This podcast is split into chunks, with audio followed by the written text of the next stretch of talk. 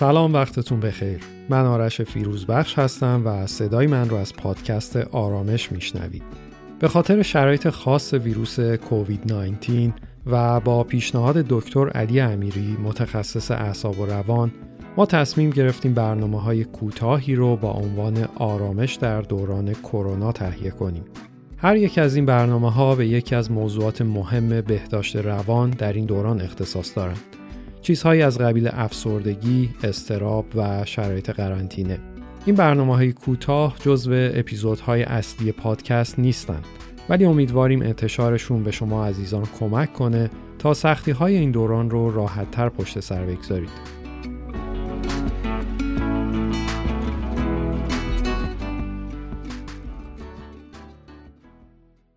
این برنامه آخرین قسمت از مجموعه سه قسمتی آرامش در دوران کرونا خواهد بود. در این قسمت دکتر امیری در مورد اضطراب ناشی از شرایط خاص این دوران و راهکارهای موثری برای کاهش و مدیریت این اضطراب صحبت می‌کنند. سلام. در دو پادکست قبلی در رابطه با افسردگی و احساس بلا تکلیفی در دوران کرونا باهاتون صحبت کردم. در این فایل صوتی درباره اضطراب در دوران کرونا و روش‌های مقابله با استرس، ترس و نگرانی صحبت خواهم کرد. زمان ترسناکیه. ما در وسط پاندمی کرونا هستیم. همه ما در حال پیگیری اخبار هستیم و از خودمون میپرسیم چه اتفاقاتی قراره بیفته. ولی یادتون باشه این نشونه ضعف شما نیست. برای اغلب افراد سخت‌ترین موضوع احساس بلا تکلیفیه که این ویروس ایجاد کرده. ما دقیقاً نمیدونیم که چه اتفاقاتی برامون خواهد افتاد و یا اینکه آیا اتفاق بدی میفته یا نه، و به خاطر همین خیلی‌ها به راحتی فاجعه سازی میکنن و تو دام ترس و نگرانی میافتن. ولی حتی در طی این بحران منحصر به فرد کارهای زیادی هست که میتونیم انجام بدیم تا بتونیم اضطراب و ترس هامون رو مدیریت بکنیم. من صحبت هامو اینجا به صورت چند تا سرفصل کلی بیان میکنم. سرفصل اولینه مطلع باشید، ولی به طور مکرر یا وسواسی اخبار رو چک نکنید. شکی نیست که برای همه واجبه که آگاه باشن، به خصوص در ارتباط با موضوعاتی که در جامعه داره اتفاق میفته. ولی شکی نیست که دوروبر ما پر از اخبار غلط به همراه کلی موضوع پرسر و صدا که باعث تشدید ترس و اضطراب میشن. بنابراین خیلی مهمه که در رابطه با آنچه میخوانیم یا میشنویم آگاه باشیم. اینجا به چند تا موضوع باید دقت بکنیم. اینکه اخبار را از منابع معتبر دنبال کنید. مثلا اخباری که سازمان نظام پزشکی ارائه می‌کنند و یا صفحه شخصی پزشکان معتمد. موضوع مهم بعدی اینه اینکه هر چند وقت یک بار اخبار جدید رو چک کنید و محدود بکنید. به خاطر اینکه دنبال کردن دائم اخبار و شبکه‌های اجتماعی میتونه به سرعت تبدیل به وسواس بشه و حتما مضره و میتونه باعث تشدید اضطراب شما بشه. اینکه بخوایم بگیم هر کسی تو روز چند دقیقه حق داره این کارو بکنه کاملا به شخص مورد نظر بستگی داره و زمان ثابتی رو نمیشه بیان کرد. ولی یک معیار خوب اینه که به احساسی که دارید توجه بکنید و بر اساس اون این زمانو تنظیم بکنید. اگه احساس بدی دارین از اخبار فاصله بگیرید.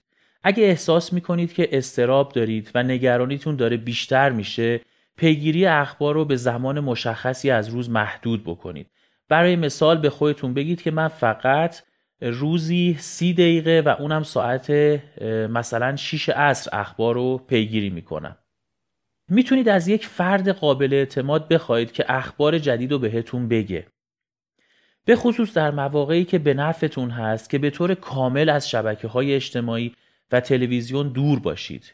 اینجا از فردی که بهش اعتماد دارید بخواید که اخبار مهم رو بهتون انتقال بده. و موضوع بعدی اینه که باید خودتون هم در انتشار اخبار محتاط باشید و تمام تلاشتون رو بکنید تا قبل از اینکه خبری رو انتشار بدید یا به قولن شیر بکنید از درستی و صحت اون خبر مطمئن بشید. به خاطر اینکه همه ما در برابر اینکه شایعات رو پخش نکنیم و باعث هراس افراد دیگه نشیم مسئول هستیم.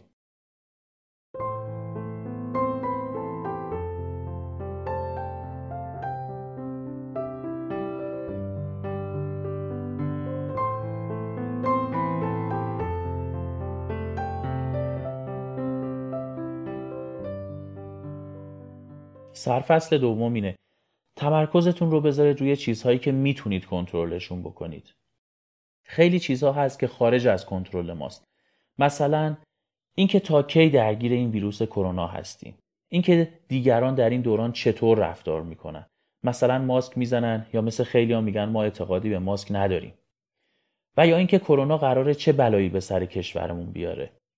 به خاطر همین پاسخ رفتاری خیلی از ماها اینه که بارها و بارها اینترنت رو سرچ میکنیم تا سناریوهای مختلفی رو که ممکنه اتفاق بیفته متوجه بشیم. ولی یادتون باشه مادامی که روی سوالاتی که پاسخشون نامعلومه و همچنین روی شرایطی که خارج از کنترل شخصی ماست تمرکز میکنیم، این راهکارها ما رو به جایی نمیبرن به جز اینکه احساس اضطراب، دستپاچگی و تهی بودن بکنیم. وقتی احساس میکنید توی شرایطی گیر کردین که از اون چیزی که قرار اتفاق بیفته میترسید، سعی کنید تمرکزتون رو بذارید روی چیزهایی که میتونید اونها رو کنترل بکنید. برای مثال شما نمیتونید شیوع بالای ویروس کرونا توی شهرتون رو کنترل بکنید، ولی شما میتونید با انجام این اقدامات ریسک ابتلای خودتون و البته دیگران رو کاهش بدید. حالا بیاید ببینیم این اقدامات چیا هستن. شستشوی مکرر دستان برای حداقل بیست ثانیه با آب و صابون، یا یک ضد عفونی کننده دست که حداقل حاوی شصت درصد الکل باشه. اجتناب از لمس کردن صورتتون، به خصوص چشم‌ها، بینی، دهان. اینکه تا حد امکان در منزل بمانید، حتی اگه احساس بیماری نمی‌کنید. اجتناب از جاهای شلوغ و تجمعاتی با بیش از ده نفر. اجتناب از هر گونه خرید یا سفر غیر ضروری که این بارها و بارها تاکید شده. و اینکه وقتی بیرون از منزل هستید از دیگران حدود دو متر فاصله بگیرید. خواب کافی داشته باشید تا سیستم ایمنی بدنتون قوی تر باشه و رعایت سایر نکات بروزی که سازمان نظام پزشکی یا ستاد کرونا اعلام میکنن. اینجا دو تا نکته مطرح میشه. یکی این که باید برای کارهایی که میتونید انجام بدید برنامه ریزی داشته باشید. توی این شرایط خیلی طبیعیه که ماها برای بعضی از مسائلی که ممکنه اتفاق بیفته احساس نگرانی کنیم. مثل اینکه شغلمون تعطیل بشه، بچه‌ها نتونن برن مدرسه، یا اینکه خودمون یا یکی از عزیزانمون مریض بشیم. با اینکه فکر کردن به این احتمالات میتونه ترسناک باشه، ولی با فعال بودن و اکتیو بودن میتونیم حداقل مقداری از اضطرابمون رو کاهش بدیم. تو این شرایط حتما هر کدوم از ماها یه سری نگرانی‌های مشخص به خودمون رو داریم و اینا راجع به اینن که کرونا چطور میتونه زندگی ما رو تحت تاثیر خودش قرار بده یا مختل بکنه. پس اولین کار اینه بیایید نگرانی‌هاتون رو یادداشت بکنید. بعد از اون تمامی راه‌حل‌های احتمالی و ممکن که به ذهنتون میرسه رو لیست بکنید. البته سعی کنید تا از کمالگرایی پرهیز کنید و نسبت به گزینه‌های غیر ممکن وسواس پیدا نکنید. هر چیزی رو که به ذهنتون میرسه که بتونه کمک کنه رو یادداشت بکنید. به جای اینکه بر شرایطی که خارج از کنترل شما هستن تمرکز بکنید، در عوض تمرکزتون رو بذارید روی موضوعات واقعی که قابل حل کردن یا تغییر باشن. حالا بیایید و گزینه‌ها رو ارزیابی و بررسی بکنید و یک برنامه عملی بریزید و به اونها پایبند باشید و اونها رو انجام بدید. وقتی که این کارو کردید این لیست رو بذارید کنار و تا وقتی که واقعا بهش نیاز ندارید یا اینکه شرایطتون به طور قابل توجهی تغییر نکرده به این لیست برنگردید. و نکته بعد اینه چیکار بکنیم که در باتلاق افکار منفی گیر نیفتیم و چرخه افکار منفی رو بشکنیم. ترک کردن نیاز به قطعیت و کنترلگری متعاقب اون که تو پادکست قبلی راجع بهش حرف زدیم، همون پادکستی که در رابطه با احساس بلا تکلیفی در دوران کرونا بود، این توی حرف خیلی راحت تره تا عمل. ولی فکر میکنم چکیده اون موضوعات این بود که به محض اینکه احساس کردید تو باتلاق افکار منفی گیر کردید و نگران آینده هستید، خودتون رو از این باطلاق بکشید بیرون و بیایید تو زمان حال و تمرکزتون رو معطوف بکنید به موضوعات منطقی.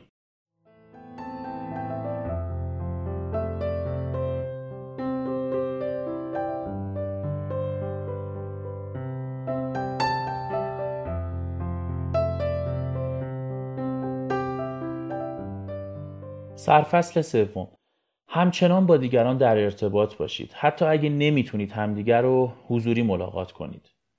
شواهد نشون میده که خیلی از افرادی که به کرونا مبتلا هستن، به خصوص افراد جوانی که سالم به نظر میرسن، علائم ندارن ولی میتونن بیماری رو منتشر بکنن. و به خاطر همینه که بزرگترین کاری که الان آدم‌ها میتونن انجام بدن اینه که فاصله گیری اجتماعی رو رعایت بکنن. ولی خب فاصله گیری اجتماعی خطرات خودش رو هم داره. انسان‌ها موجودات اجتماعی هستن و به قولن سیمپیچی ما انسان‌ها طوریه که به ارتباطات نیاز داریم. انزوا و تنها بودن میتونن باعث شعله‌ور شدن اضطراب و افسردگی بشن و حتی روی سلامتی جسمانی ما هم تأثیر بذارن. و به همین دلیله که باید تا جایی که میتونیم با دیگران در ارتباط باشیم و هر زمان که نیاز به حمایت داشتیم از بقیه کمک بگیریم. اینکه با دوستان و خانواده در ارتباط باشید رو یک اولویت بدونید.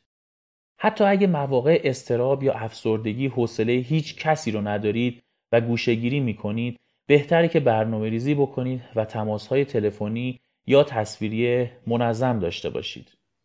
در مواقعی که نمیتونید همدیگر رو حضوری ملاقات بکنید، از تماس‌های تصویری استفاده بکنید. ارتباط فیس تو فیس یا رو در رو برای سلامت روان افراد مثل یک ویتامینه که ریسک افسردگی رو کاهش میده و کمک میکنه تا از استرس و اضطراب رها بشید.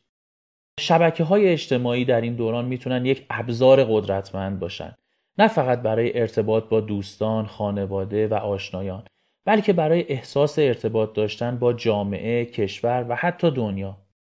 در حقیقت این حس به ما یادآوری میشه که ما تنها نیستیم. نکته مهم اینه که خودتون رو بررسی بکنید و ببینید شبکه‌های اجتماعی روی شما چه تأثیری دارن و باعث میشن چه احساسی داشته باشید.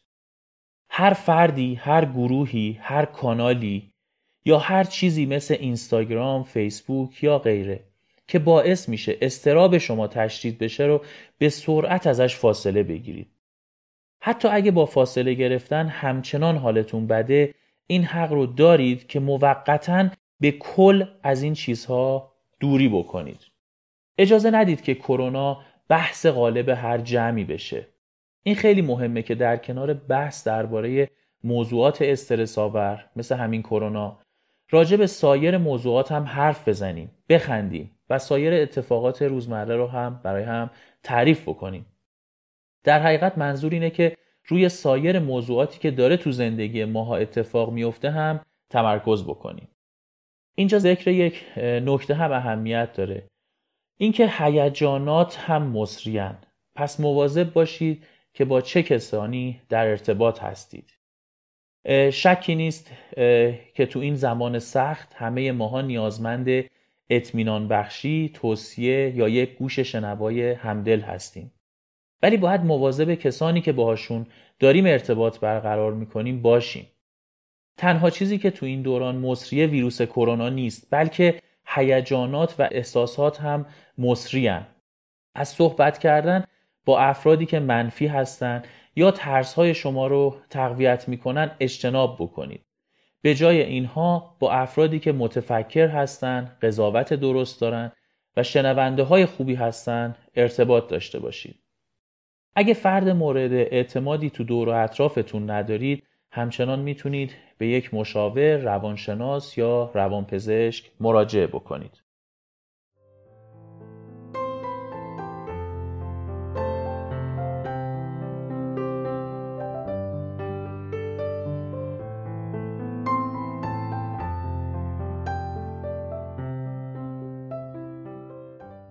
سرفصل چهارم، از جسم و روح خود مراقبت کنید.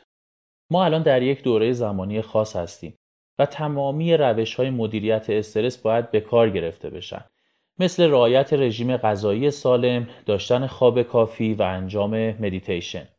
در کنار اینها میتونید از این روش‌ها هم استفاده کنید تا از خودتون مراقبت بکنید. با خودتون مهربون باشید و در مواقعی که بیشتر از معمول احساس اضطراب یا افسردگی می‌کنید، به خودتون سخت نگیرید و در صورت لزوم از دیگران برای حل مشکلاتتون کمک بگیرید. تا حد امکان یک برنامه روتین داشته باشید. حتی اگه ناچار باشیم تو خونه بمونیم، باید سعی کنیم تا به اموراتمون مثل قبل پایبند باشیم. مثلا مثل قبل از خواب بیدار بشیم، مطالعه یا کار بکنیم، وعده‌های غذایی و زمان خوابمون هم مثل قبل باشه. این به ما کمک میکنه که تا حدی احساس نرمال بودن شرایط زندگی رو داشته باشیم. برای فعالیت‌هایی که ازشون لذت میبرید وقت بذارید. یه کتاب خوب بخونید، یه فیلم کمدی ببینید، بازی بکنید، بازی‌های گروهی مثل منچ، مارپله، تخت نرد یا غیره و همچنین بازی‌های کامپیوتری، ایکس باکس، پلی استیشن همه میتونن کمک کننده باشن. یا یه چیزی درست بکنید. مثلا یه کاردستی یا هر چیز هنری یا صنعتی. این اهمیت نداره که شما دقیقاً چه کاری دارید انجام میدید. مهم اینه که این کارها باعث میشن شما از نگرانی هاتون دور بشید. اگه امکان داره برید تو دل طبیعت. به خاطر اینکه هوای تازه و نور خورشید حالتون رو خوب میکنه. حتی یه پیاده روی ساده دور و بر خونه‌تون میتونه کمک کنه احساس بهتری داشته باشید. فقط باید یادتون باشه که از جاهای شلوغ اجتناب بکنید و فاصله اجتماعی از افراد رو در نظر داشته باشید. ورزش بکنید. فعالیت بدنی باعث کاهش استرس و اضطراب و تنظیم خلق و خوی افراد میشه. درسته که باشگاه‌های ورزشی و کلاس‌های گروهی ممکنه در مقاطعی تعطیل بشن، ولی ما همچنان میتونیم دوچرخه سواری کنیم، پیاده روی کنیم یا میتونیم بدویم. حتی در شرایط قرنطینه که حق خروج از منزل رو هم نداشته باشیم، میتونیم همچنان در منزل با دیدن ویدیوهای ورزشی که تو اینترنت به وفور یافت میشن ورزش بکنیم. البته اینجا من امیدوارم توی این روزها همسایه‌ها هم همدیگر رو درک بکنن، چون خیلی از مراجعین ما میگن تا میایم تو خونه یه ورزشی بکنیم همسایه پایینی بدو بدو میاد جلوی در خونمونو، دیگه خودتون میدونید. اینم بگم خیلی از ورزش‌ها اصلا نیاز به هیچ گونه تجهیزات یا وسایلی ندارن، مثلا یوگا و غیره. تو این دوران از خوددرمانی بپرهیزید. باید مواظب باشید که یه وقت برای مقابله با اضطراب یا افسردگی به الکل یا مواد یا قرص‌ها پناه نبرید. به خصوص افرادی که به قولن برای فان یه چیزایی رو مصرف میکنن باید مواظب باشن که تو این شرایط احتمال وابستگی خیلی بالاتره. و از تکنیک های ریلکسیشن استفاده بکنید.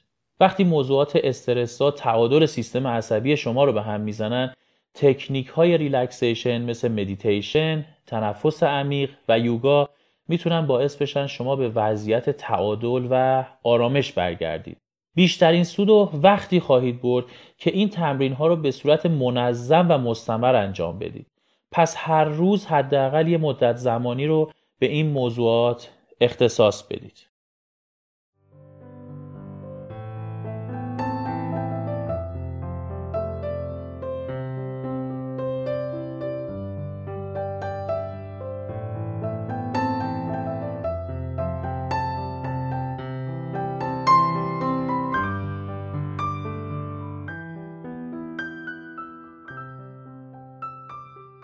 سرفصل پنجم، به بقیه کمک بکنید. این باعث میشه احساس بهتری داشته باشید.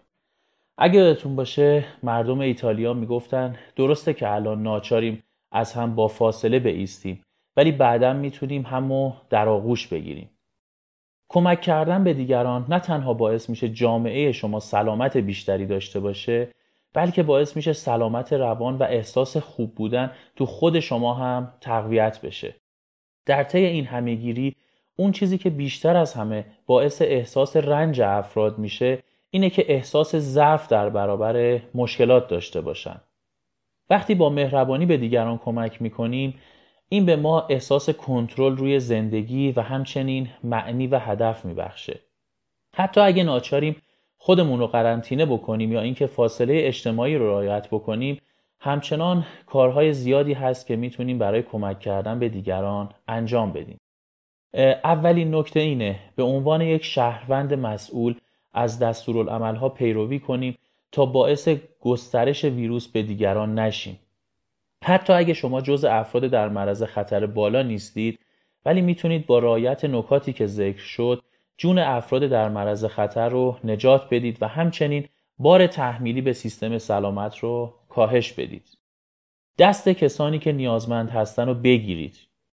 اگه کسانی رو میشناسید که به هر دلیلی نیازمند هستن، مثلا افراد مسن، خانواده‌های با درآمد پایین و افرادی که ناتوانی دارن، بهشون کمک بکنید. شاید تو همسایگیتون یه فرد سالمندی باشه که برای خرید مایحتاجش یا برای تهیه داروهاش نیاز به کمک داشته باشه. شما میتونید به راحتی موارد مورد نیاز اونها رو تهیه بکنید، ضد عفونی کنید و بذارید جلوی درب منزلشون که تماس مستقیم هم باهاشون نداشته باشید. یا شاید این افراد فقط نیاز به فردی داشته باشن که دوستانه و با صدای اطمینان بخش پای تلفن باهاشون کمی صحبت بکنه.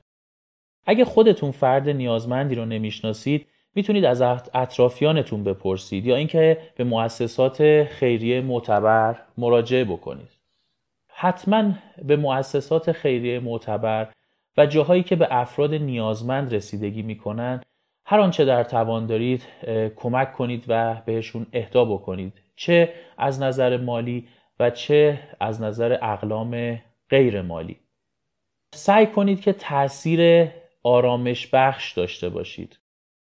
اگه دوستان یا عزیزانتون شدیداً ترسیدن، سعی کنید به اونا کمک کنید تا به شرایط مسلط و آگاه بشن. به جای اینکه شما هم باعث بیشتر شدن ترس و وحشت اونها بشید یا شایعات غلط رو تقویت بکنید، اونها رو به منابع خبری قابل اطمینان ارجاع بدید.